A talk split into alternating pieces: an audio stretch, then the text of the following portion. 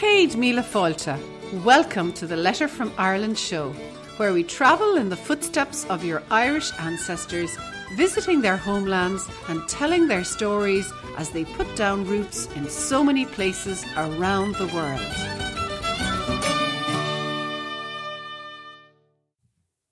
Hello, everybody, and welcome to the Letter from Ireland show. We're now on Series 3, Episode 8. In the show, we are going to visit the places of your Irish ancestors and bring their stories to life. But today's show, the ancestors in the spotlight are my very own. I'm going to trace my own family roots. On my father's side, I have the surname Cronin, and on my mother's side, I have the surname O'Donoghue, and others too. Perhaps you've heard these surnames before, listeners, in your own family tree. Now, since working on the letter from Ireland and being part of our green room, I've begun to wonder about my own ancestors. And I must admit, this curiosity about where we came from, it's not all that usual for us Irish. Sad to say, most of us aren't at all concerned with this, and sometimes we wonder, that is us Irish, what all the fuss is about. But something has changed for me now, and I, like many of you listeners, have begun to wonder just a bit about my own grandparents, great grandparents, and great greats. Where were they born and how did they live? What was their life like? Where would you start to go about discovering these details from long ago?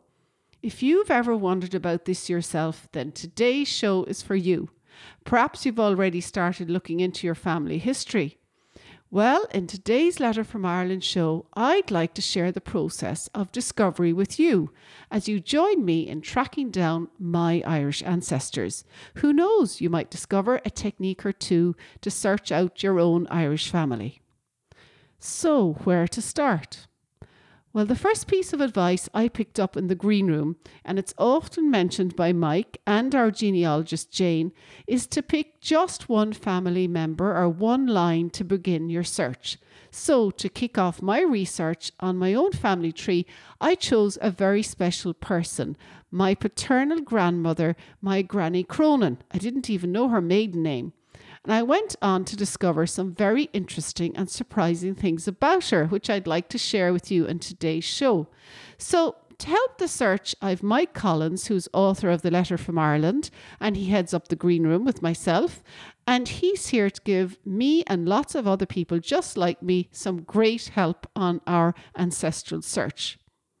Now, let's do the housekeeping first. Before we start the show, remember you can see all the links mentioned in the show notes at a letterfromireland.com forward slash 308. So, let's begin and have a listen here as Mike helps me discover more about my grandmother, Catherine. So, Carina, how are you today? Very well, Mike, and delighted to have you with me here on the show today. Yes, it's actually going to be, I think, a rare pleasure and a thrill. And in fact, I think it's going to be very interesting because we're going to focus in on your own personal Irish family tree. How does that sound? Oh, I'd love to do that and yeah. maybe pick your brains on the way. Well, you know, we're going to make it nicely interactive, I think, because I would love to think that once we start to discover more, and let's just say we're going to focus in on just, we'll choose one of your grandparents. Oh, great. once we discover a little bit more, let's maybe even go to some of the places we're talking about and bring the listeners with us. How does that sound? Fantastic. I'm all up for that. Okay. So let's start by asking you. Um, you have both sets of grandparents that you know. Yeah, your mother and your father. Could you tell us a little bit more about both sides? So let's start with my dad. Mm-hmm. Um, so my dad's grandparent, my dad's grandparents, uh, my grandparents. What's your dad's name? Uh, so that was David Cronin. So let's say the Cronin side, the grandparents. I never knew his father. That would be say Grandad Cronin, but Granny Cronin lived with us in Ovens. I love the way so, it's Granny and Granddad.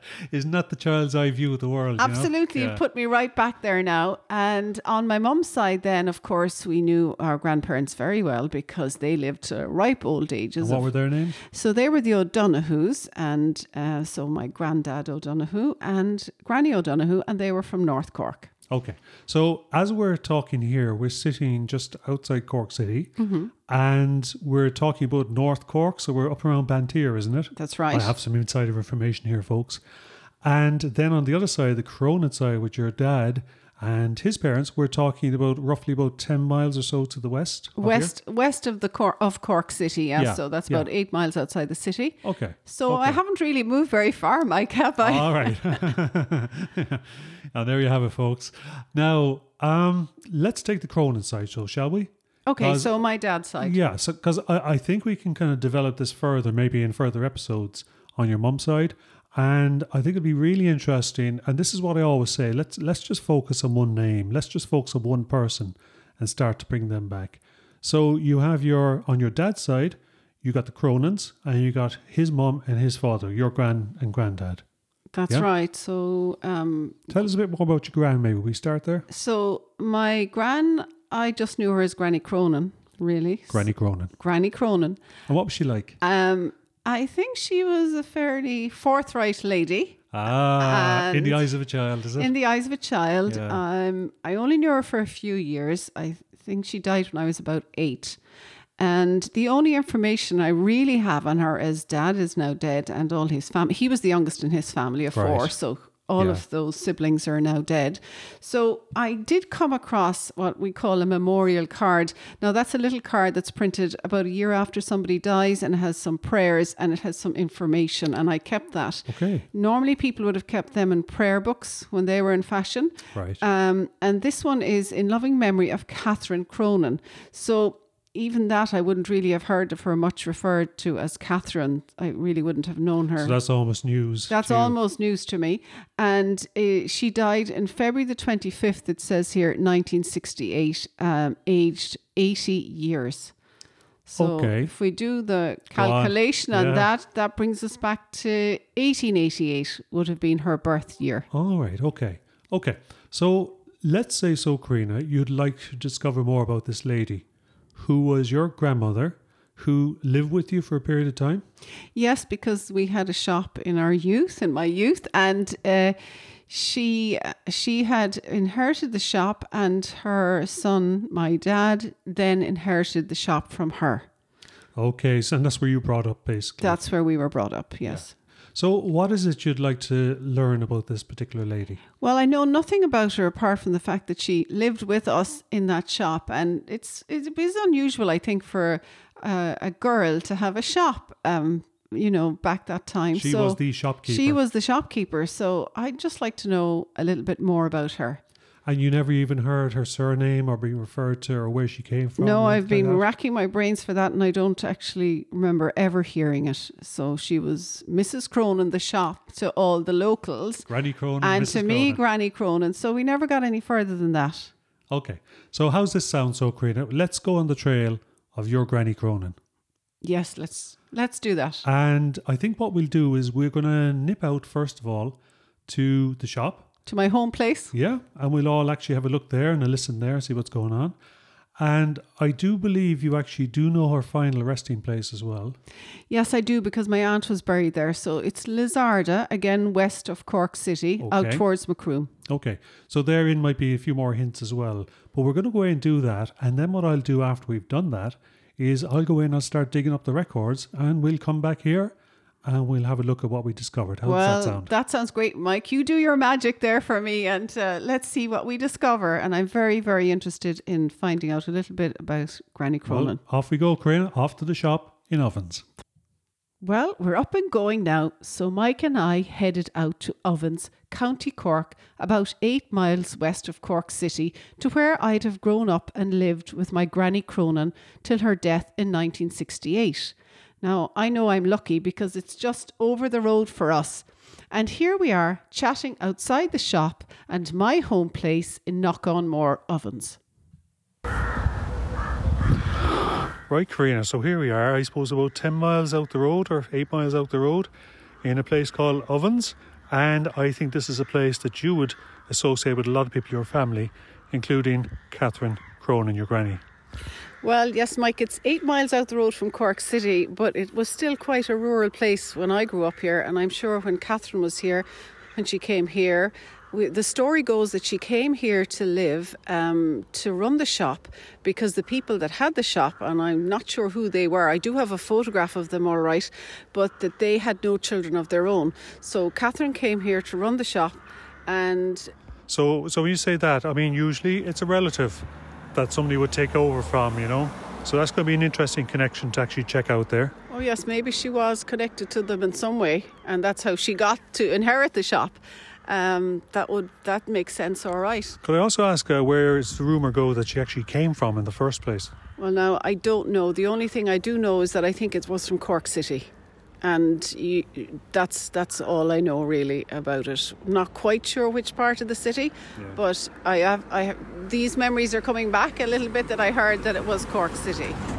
So as we look around here, we can see the shop here on our left side, and just straight in front of us, we see the school, um, the National School, and just down to my right, we can see the actual Roman Catholic Church. So this would have been a very busy junction for a long time. I think that's possibly why there was the church here.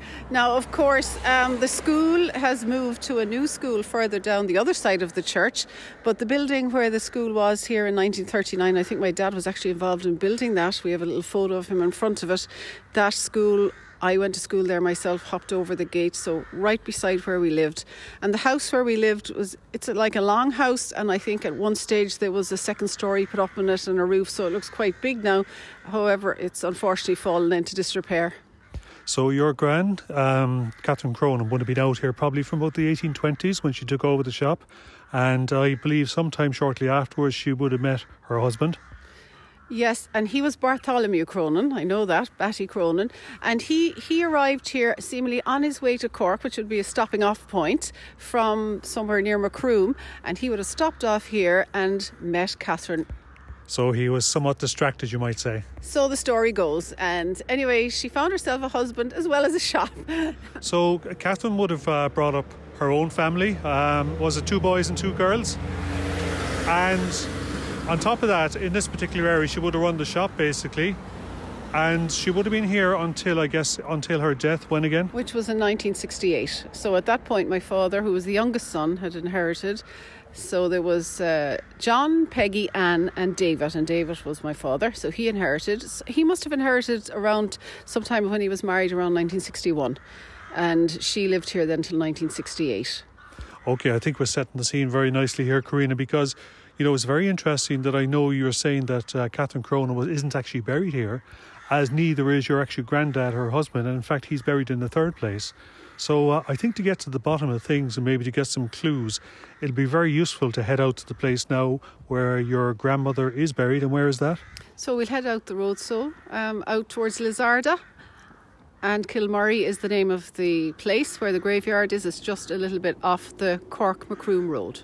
Ah, lovely stuff. And this is bringing back some memories, isn't it? Yeah, it's really nice to be here. And I feel very privileged to actually be able to stand here and look around and see. I can almost imagine the place as it was 80 years ago. And I can imagine, I can remember as it was in 1982 myself. when you first made the way out here, I cycled all the way out. you did not. okay.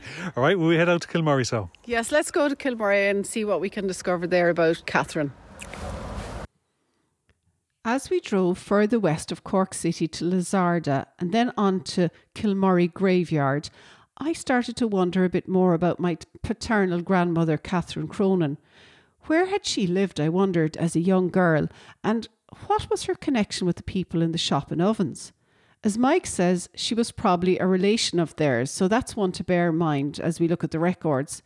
And while we were en route to see if we could find out more about her, memories of being a small girl living with my grandmother in Ovens, County Cork, were coming back to me. My memories of her are very few, but I do remember she had her own special cup and saucer from which she had her breakfast tea each morning.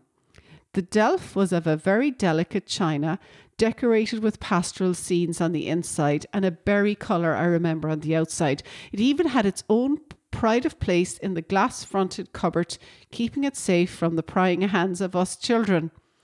I remember too our father scolding us for teasing her, the poor woman. What a change it must have been for her, with my mother arriving, our housekeeper, and then three young children appearing one by one into her life and home within four years. The shop was open too till very late each day, and I remember that my mother said that Granny minded the shop and served behind the counter when she and my father went to visit my mother's family or on family trips to Cork City. I hope she enjoyed a busy life amongst our, our young family because it certainly was busy in ovens back then. But let's see what we discover here in Kilmurry Graveyard. We've just pulled off a busy Cork Macroom Road in County Cork and enter Kilmurry Graveyard.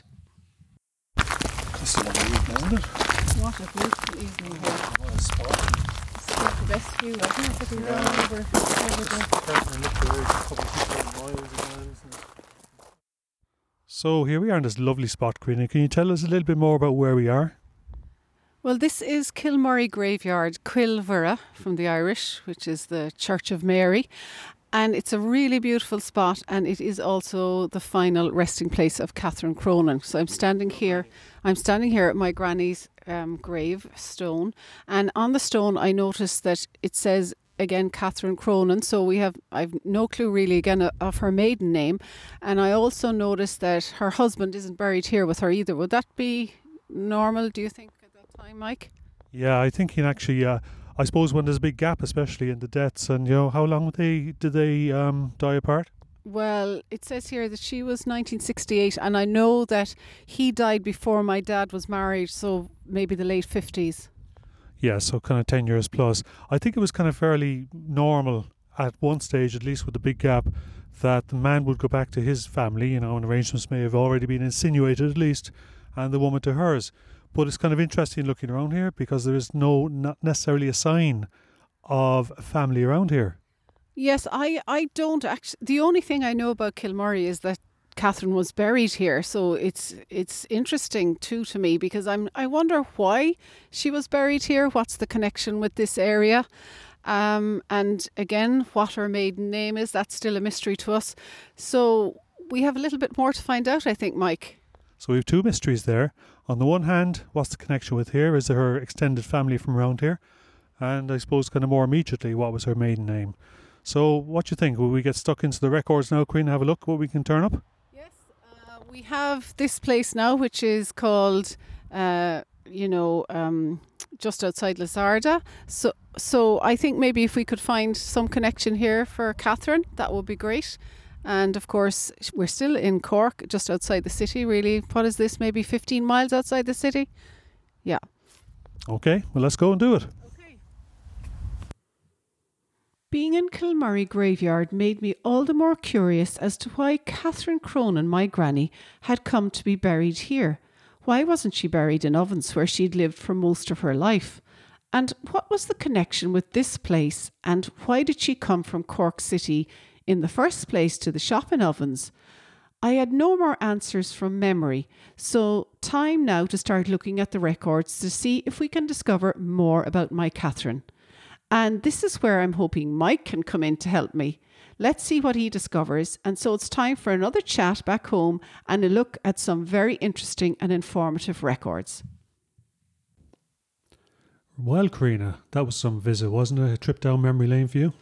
Yes, it was. It's it's very powerful. It's hard to explain what it's like when you're standing at the graveside of your own grandmother, really, or standing outside the place where she worked for so many years and lived her life. Yeah. Um, but it's just made me more curious, Mike. and I've come to the end of my memory trail. So and now you're looking speak. for answers, are you? I'm looking for more answers, and I can't remember any of them. I, and maybe questions I should have asked, I didn't at the time. Well, I have discovered a number of things, but first of all, could you remind us the things that you're actually particularly looking to discover? Well, I'd love to know um, what she was called before Cronin. So, what was her Okay. maiden name, first off? Great. And then, where did she come from before she came out to that Uh, shop where was she Ovens? born? Where did she live her early life? Yeah, exactly. There are r- rumours, but I'd love to know for sure. And then, how come she ended up in Kilmurry, which is further west of Cork City again? What's the connection back there? Yeah, yeah. Well, I'm happy to say we can explain all of those. Oh, so, Will we go ahead? Excellent. All right. So I, I've done my best to lay things out in the timeline here. And if we kind of look at it, kind of what you know already, we have yourself and your dad, uh, David Cronin, and then his mother, the lady we're looking at, Catherine Cronin. Um, they're all the things you know about. Yes. And as you said, you actually handed me her kind of the date of birth and the date of death. So, in taking that particular information and actually trying to work it back through the records, I had a look at the birth, marriage, death, the civil records as well, and actually a variety of kind of place name records such as census and so on. Okay. Now, we'll start off with uh, Catherine Cronin. First of all, I'll say that she was actually uh, she was born in 1888, and first thing to say that she was actually born in the city of Cork, in an Oh. area called Blackpool. Oh, I knew I had heard of the city of Cork, but I didn't know the area. Now, Blackpool itself got its name primarily because of all the tanneries in the area and the actual wash that used to go into the river and give it a very particular colour, as you might imagine. And it was, a, it was an area at the time, we go back to 1888, when she was actually born, there was a lot of industry there. So, you know, you had the breweries, you had the tanneries, you had all, you had all sorts of cattle markets, etc. And at that point in time, she was born to a man who's what we call a draysman. So, in other words, he would have had uh, literally a horse and cart without actually the sides on the cart for transporting, let's say, kind of uh, barrels and so on to brewery. And his name was David Barry. So I have a Barry in my background. Yeah, have you heard the surname Barry before? I know it's a tea you like to drink. yeah, and also it puts you very firmly on the trail all the way back to the Anglo Normans into uh, Wales, into Britain, and back into France as well, because it's a very prominent Norman name here in Ireland. oh, fantastic. And I think we'll look at that a little bit later. So, the other interesting thing to say, Carina, is David Barry, uh, if we follow Irish naming patterns, would have been the man that actually gave your dad his, His- first name as well. Okay. Yeah. Yes, that would be right. Now, David Barry uh, was married to a lady called Anne Long. That's L O N G. Never heard of that surname Okay. either. Yeah, of course, it is a prominent uh, Cork surname, which we find especially in this particular area. And uh, they were married in 1866, but they were married in that church in Ovens, the one that we actually looked at uh, just a short time ago. So they were actually married in Knockomore Ovens, close by the shop as well. Yeah, which is kind of interesting because generally speaking, a couple in Ireland and most other countries as well were married in the place of the bride, And where was that? which would be Knock on Moor and Ovens. I see. Yeah, so we have a very firm connection just to there. Now, just to point out that David Barry and Anne Long were married in 1866, but your grandmother was not born for a further 22 years. So that was quite a spread when you think about it. So they would have been quite old parents to her then. Yeah, yeah. And they would- And yeah, I mean, if we work along the actual timeline, it gets kind of interesting because your your mum base, or sorry, your grandmother, I should say, was brought up in the area of Blackpool. But by the 1901 and 1911 census, she was in a place called Madden's Buildings in Blackpool with the rest of her family. Now that name is familiar, as in I've seen the name on the side Yeah. of a building when I'd passed through Blackpool, but Yeah. I never really looked at it. Now I'd be looking at it with new eyes. Well, you know, just I, I think you kind of know some of this yourself as well, but it's actually a place that would have been built from the 1880 onwards. Yes. um, as a means for the craftspeople and for the actual labourers in the area to actually clear some of the tenements essentially and put them into kind of clean or orderly settlement and so on. So they would have been considered absolutely, I suppose, kind of beautiful housing estate of the day, if that makes sense. so it would have been a real place to Yeah. live at the time. You would have been delighted to live there. Absolutely. And as you point out, they actually still stand today and they haven't changed much. Well, isn't that interesting now for us? Hmm. Now, just hold on to that for just a few moments because let's just talk a little bit about kind of you've two more kind of I suppose kind of aspects maybe you're interested in, but primarily you're interested in well, why does she kind of end up in Kilmurry, your grandmother? If the connection was with Ovens, if the connection was with Cork City. Yes. And it's kind of interesting when I start to look at the records a little bit further.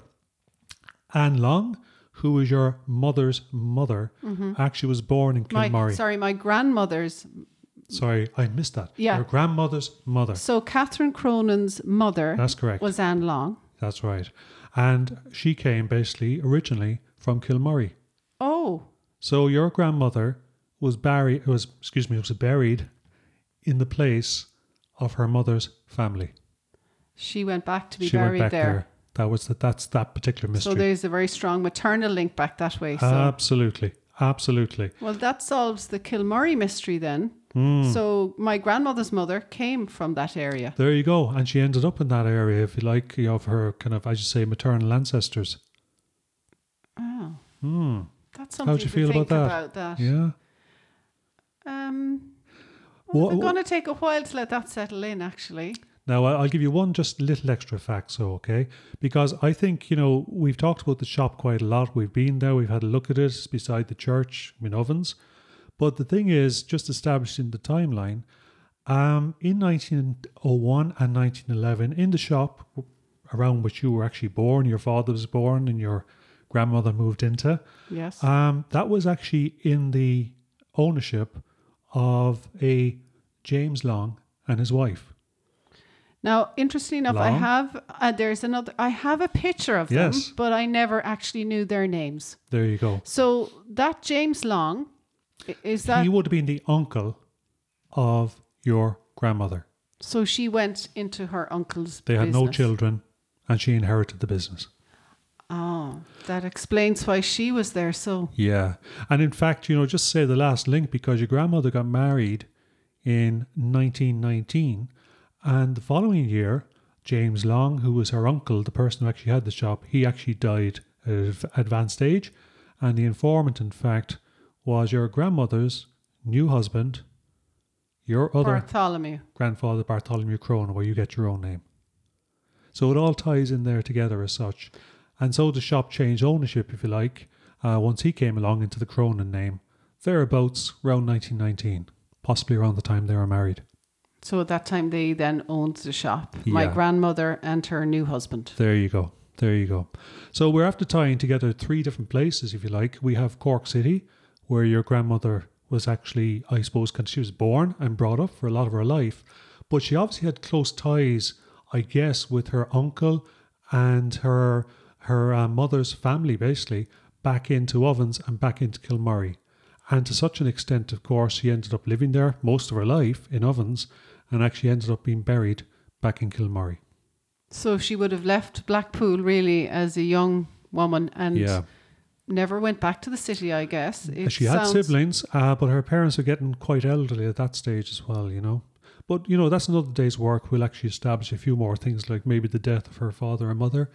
Um, Oh, maybe you have some cousins inside in the centre of Cork City you never met. Sounds like it, doesn't it, Mike? It does.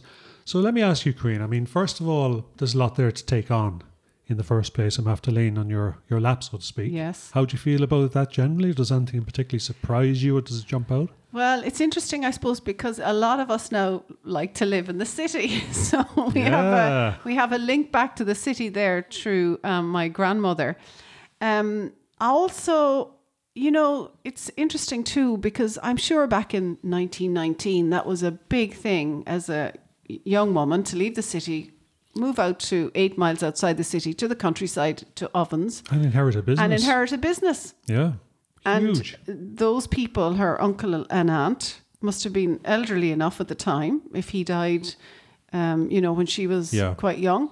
Um, and then she took on the business. I think you used the word formidable when you described it earlier as I a- did Yeah. initially, but now I see the, the background to it. There's a lot going on there. And she obviously had a very good commercial brain as well. She made a go of the business, didn't she? Oh, she did, yes. Yeah, I mean, a grocery shop back then just didn't sell groceries. There, There was go. lots of different fuels and Coffins. even shrouds. Uh, you name it, they sold it. You name it, indeed. yeah. And you know, just to kind of point out that uh, her own parents would have been born into the teeth of the Great Famine. No, that's something. You know, and that's that was her reference from her parents when they talked about things.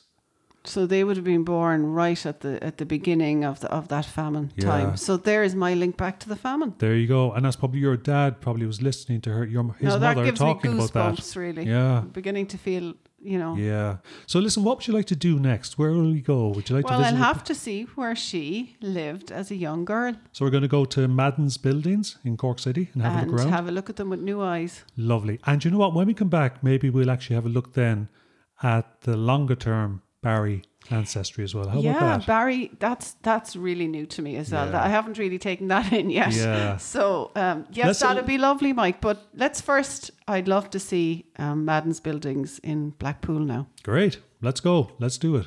Thank- So thanks to Mike there, I now have my grandmother's maiden name. It's Barry, and her mother, who was uh, had the surname Long, and that gives us the connection back to Kilmurry and Lissarda, as the Longs came from that area.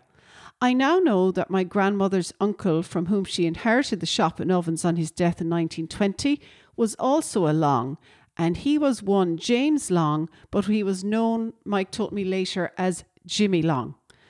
I'm most excited now to go and see Madden's buildings in Blackpool in Cork City, where Catherine had lived as a young girl. Before we head out to Blackpool, I did some research and discovered that these houses, the Madden's buildings, represented the first social housing scheme in Cork, and they were built to alleviate the dire overcrowding in the city in the late 19th century. In 1794, the site where the buildings are had been an old cattle, milk, and potato market, and before that, it was the site of a guardhouse which had protected the north entrance to the city. So, what a nice surprise to discover that Madden's buildings, where my grandmother, Catherine Cronin, or Catherine Barry as she was then, grew up, is now an important component of Cork's social and architectural heritage. I think she'd have liked that. So we travelled across the north side of Cork City to Watercourse, Watercourse Road, and there were the 76 red brick terrace houses of Madden's buildings, two rows back to back. As Mike and I walked down the street, we spotted an open door, and from there we were suddenly being introduced to the knowledgeable owner that lived in number 59. And what a lovely lady she was. We all sat in the cosy front room and here have a listen to what we discover about life in Madden's buildings as we chat to two of the residents. So I've just stepped into Madden's buildings and it's a very, very strange feeling for me to think that my grandmother actually grew up here. And I'm chatting with two ladies, one lady's house who she's kindly allowed us in, um, and her name is Eileen Jones. I live in 59 Madden's Buildings. Now I'm a newcomer. I'm only here since um, 1993. And you were telling us a little bit about the original house, Eileen. Can you tell us some more about it? No, it is just that when I came down here first, I came into an old house. And where we're sitting on this house was the front room. And then we had a kitchen, two bedrooms upstairs, an outside toilet. But then eh, after 1986, they started to renovate the houses six at a time. So when they renovated the house, I got this house in um, 1996. And you were telling us a condition for the people that came here originally, an interesting thing that they weren't allowed to do when they moved in first. Yeah, from what I can gather from the Historical Society, when these houses were built, the, one of the conditions was you couldn't have livestock or poultry in the yard. Up to that, people living in the lanes around the place, some of them had a pig, they nearly all had chickens. But that was banned in Madden's buildings. Uh, the cattle market cattle market was nearby as well, wasn't it? Here, I think. Oh, oh, sorry. This area here was the cattle market uh, before they built the buildings. I believe so. Yes, it's uh, on the um on the, the the bull. That's down the end of the buildings. That's there now to mark the spot. It was like um, uh, the farmers used to bring their cattle in. They couldn't take them into the city, by all accounts, and they'd have to do all their business here. So this was where they. This was where they stayed. Yeah. And I read actually that this place before the cattle yard, which was back to 17 something, before that it was a- a guard's house where the gateway was to the north, i- i- where they guarded the north entrance to the city. Would you believe that? So you're in a very historic spot here, Eileen. And your neighbour here beside you, because it's a very friendly area, you were saying, between the 76 houses. Um, your neighbour is who's it? Dean O'Brien, And Lee- 64 Madden's Buildings. And I'm, I came in after getting married to my husband's mother. She was on her own. And uh, that's how I lived. But I lived in s- 67 first. And when they renovated the houses, we had to move. So I went up to 64.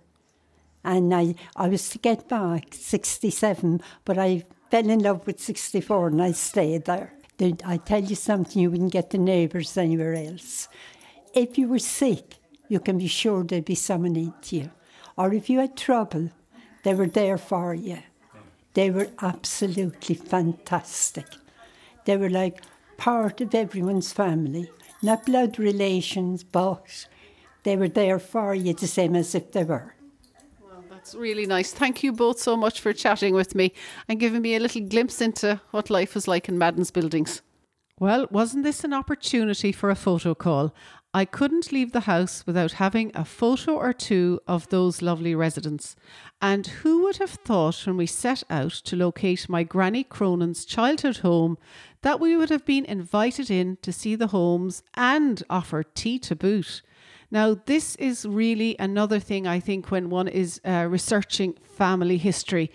Go to the place that you know your people were from and don't be afraid to have a chat with the locals because that's where the gold is found.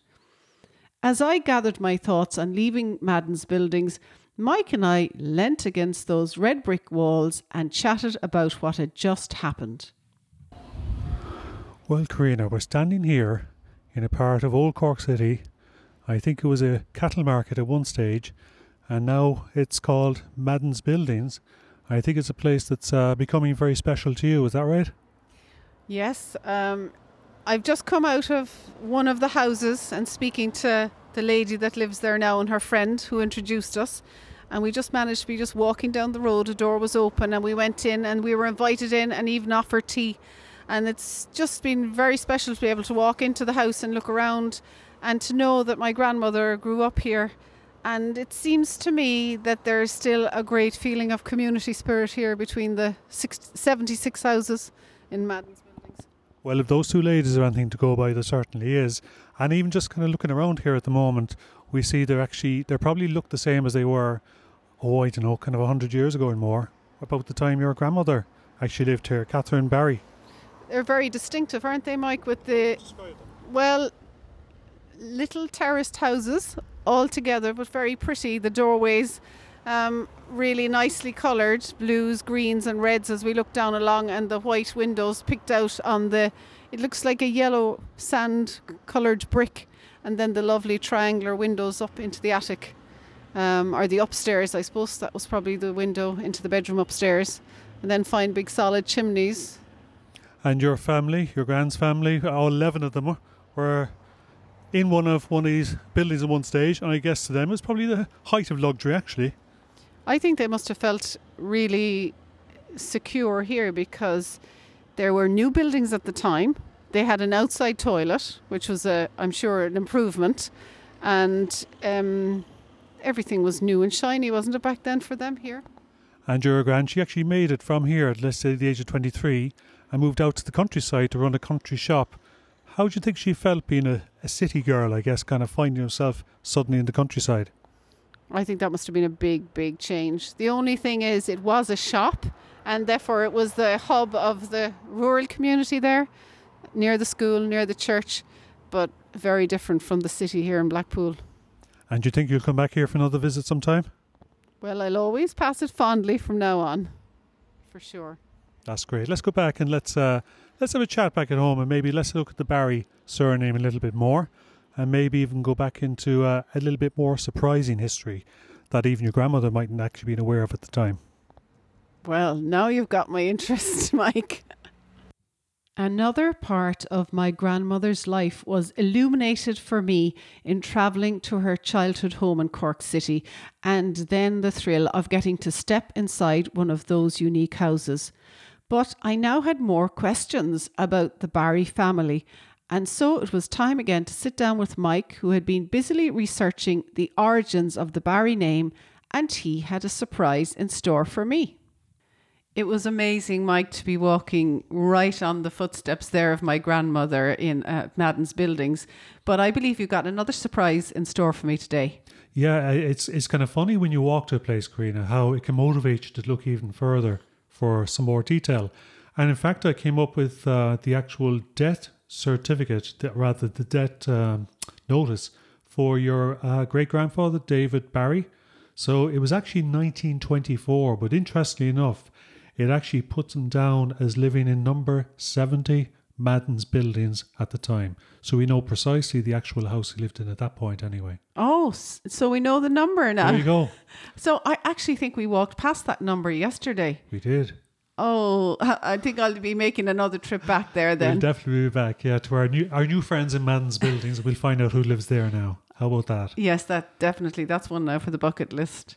Do you know the other thing I was thinking as well? It's it's kind of your grandmom. She actually left Madden's Buildings to get married out in Ovens, and running that shop out there as well.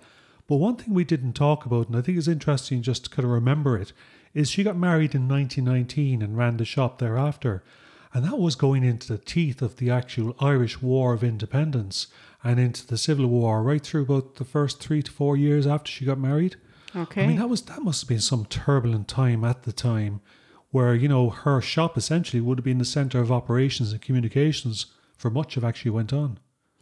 There's only one vague memory that comes to mind, Mike, when you mention that, and that is we had a barn or a loft close by our house.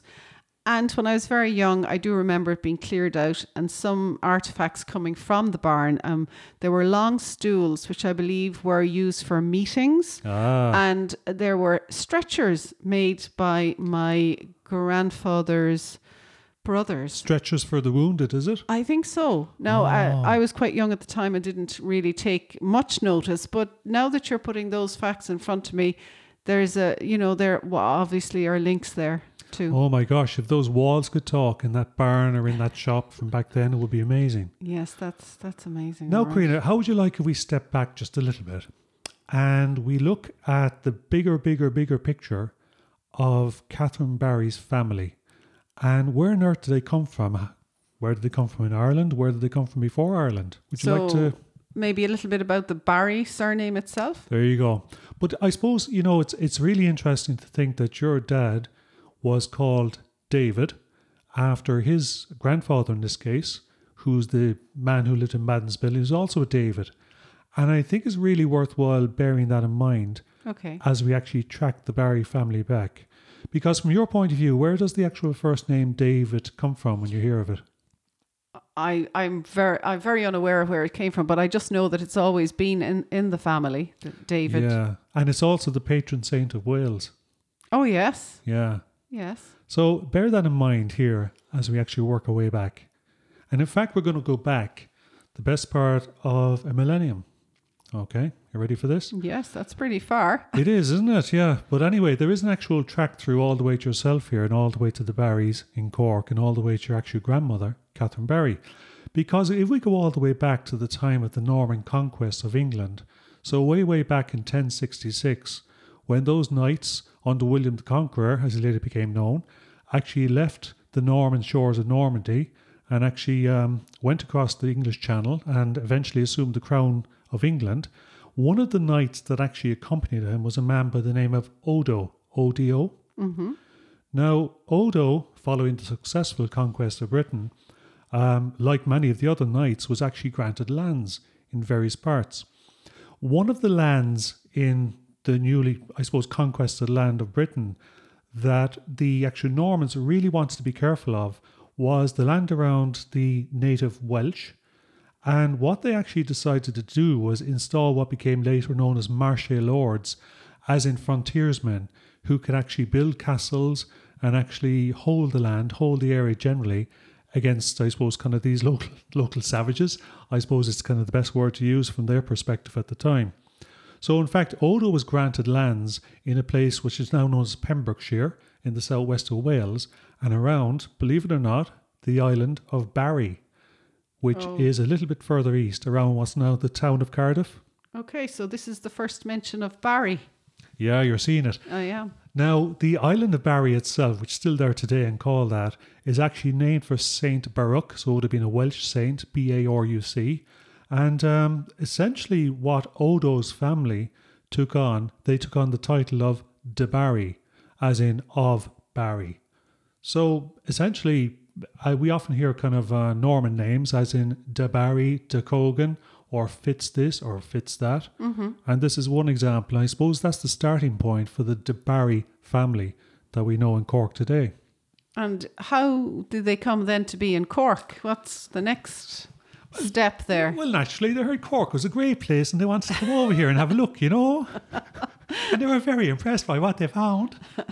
Well, that's a wonderful Cork accent, Mike, there. And we all know we love Cork. There you go. There you go. So, anyway, I suppose, kind of, uh, without getting too technical about it, Carina, um, the, as I mentioned, the actual, and this is where it links into the actual David name as well because they think of where they were. They were those frontier lords at the time, and what they did was, like like many others, they intermarried with the local royalty, as in the Welsh royalty, and so the Welsh name Dafydd or David started to appear in the various ranks of the De Barry family. Now, they took on, although they actually took on the name De Barry, and it sounds like they actually came from Barry Island, in fact, their main centre of operations was in a place called Manorbier Castle, much further west in Pembrokeshire. Beautiful, big, what became a beautiful large castle, essentially, just beside the sea. I think that's ringing a Mm, bell. With that's ringing a bell, is it? I know we did a feature on the castles in Wales, and Yeah. did we visit that one? Mm, we're going to come back to that, aren't we? Interesting. Because we're, we're kind of bringing a few different strands in here together. So it was at that particular castle, Manorbier, that four of Odo, do you remember the guy who came over from Normandy? Yes. Right? Four of his grandsons were born. There was a Robert, a Philip, a Walter, and a Gerald. And in fact, Gerald or Gerald de Barry uh, became later known as Gerald of Wales, Giraldus Cambrensis, I think that's the correct way to say it. And he actually, I suppose, chronicled an awful lot of the actual Norman adventures both in Wales and later on in Ireland. So you can Very actually- convenient for there us, you go. yeah. So you can get one of your relatives' uh, first, uh, I suppose, kind of point of view of just what happened at the time. So just bear in mind, anyway, those four sons. And what happened then, round about um, 1180, was the Norman invasion of Ireland happened. And of course, it involved many of these actually uh, Marcher lords from the actual um, south coast of Wales. And in fact, sometimes we call it the Cambro Norman invasion, meaning the Welsh Norman invasion. So, three of the actual sons, as I mentioned, were actually involved in this invasion at the time. And in fact, Robert and Philip, Philip very specifically went over uh, to lead kind of groups of fighters. Now, Robert de Barry, he died in the Battle of Lismore in the 1180s, but Philip, on the other hand, was, well, he lived to be successful, and he was granted what became three cantreds of land in Cork. And now, a cantred basically became later known as a barony, a particular subdivision of land. But one of these cantreds was actually a place called Killady.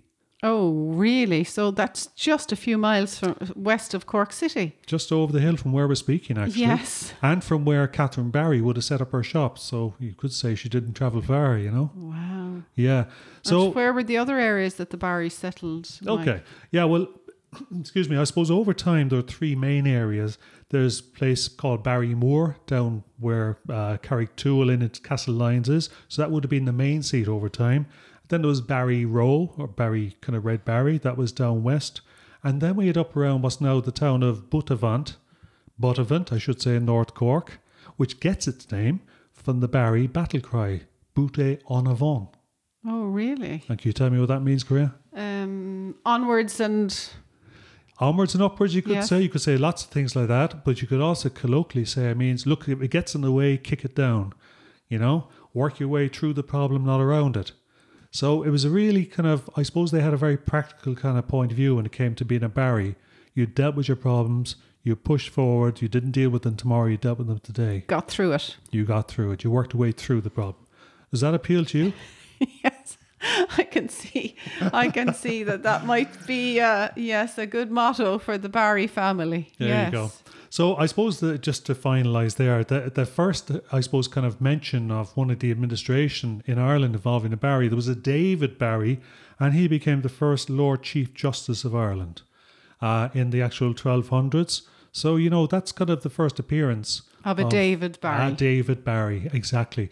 And I just want to point this out, Shakrina, because if you think about Irish naming patterns where the eldest son assumes the paternal father's name, paternal grandfather's name in this case, you know, it doesn't take many generations to figure out that your father, who is called David, can very, very quickly work his lineage back to the Davids that would have actually come over with the Barrys from Wales back in the 1100s. Wow, that's fascinating, isn't it? How the naming pattern links so strongly back. There you go. There you And go. I'm also quite amazed at the fact that the land granted to the Barrys was just so close around Cork, really, north of Cork and then west of Cork and Yeah, yeah. down further west in Barryroe. That's so close by. And how many people of Barry's would there have been, do you think? Well, you know, I suppose that's the thing that's a bit surprising to us if we live in Cork, because we think there's lots of Barrys around. But by 1901, there are only 9,543 individuals across the entire island of Ireland. That's in the 1901 census. So it's very, very localised in Cork, as you might imagine. Um, and uh, essentially, I suppose one of those, and actually 11 of those in 1901, were in fact your Barry family from Madden's Buildings. That's a lot to take in. It takes a while to let that sink in, and I'm I'm really amazed that that strong Barry connection is there, and I was so unaware of it until you did the research. Yeah. So you are royalty after all, Carina. Well, royalty of a sorts. I think a lot of us can claim that, maybe. So Ah, yeah. Yeah. But you know, I suppose kind of, um, you know, in just a moment, we have one last surprise for you because, you know, it is that connection with- with Manorbier Castle in South Wales. you'll have to remind me a little bit about I. Manorbier Castle. I feel we were there. Yeah. Yeah. Okay. Well, anyway, here's a reminder because about two years ago, we worked our way from Bristol, which is just there in the west part of England, uh, all the way through the actual south coast of Wales. And we worked our way through the invasion route, landing in Wexford, in fact, on a beach in Wexford. I do remember that late one night when we came back. You said we've got to do the full Norman trip and land on the beach. and I asked you at the time to stand outside a number of castles in South Wales and just chat about them. And here we are with you standing outside Manorbier Castle in Pembrokeshire talking about the seat of the Barry the Barry clan. And at the time, did you know it? No The idea. connection? No, No. idea. And here we have it. So here we have a direct link, you could say, between your grandmother, Catherine Barry, and Manorbier Castle, and you standing outside that, perhaps on her behalf, guided by her, two years ago, but dating all the way back to the 1100s. Well, let's have a listen to that. A common name in Ireland is Michael Collins, and another common name is Gerald Barry. And we're here at Manorbier Castle on the Pembrokeshire coast in Wales, and behind me stands the home of the Barrys family. Gerald Barry was a man of letters born here in the 12th century, and he documented, he was very famous as he documented the arrival of the Normans in Ireland. This is the seat of the Barry family here in Wales, and it reminds us of another Barry. And I think maybe it is time now for that Barry, and let's have a cup of Barry's tea. You never know what you discover when you go in search of family. And that was certainly a surprise for me to think that I was actually standing in front of the Barry Castle in Wales a while back and not knowing that there was even a Barry surname very closely connected with my own family on my dad's mother's side. Well, what a roller coaster this journey of discovery of my granny Catherine Cronin Barry has been. The journey from my own childhood memories of my grandmother to the many discoveries we made along the way.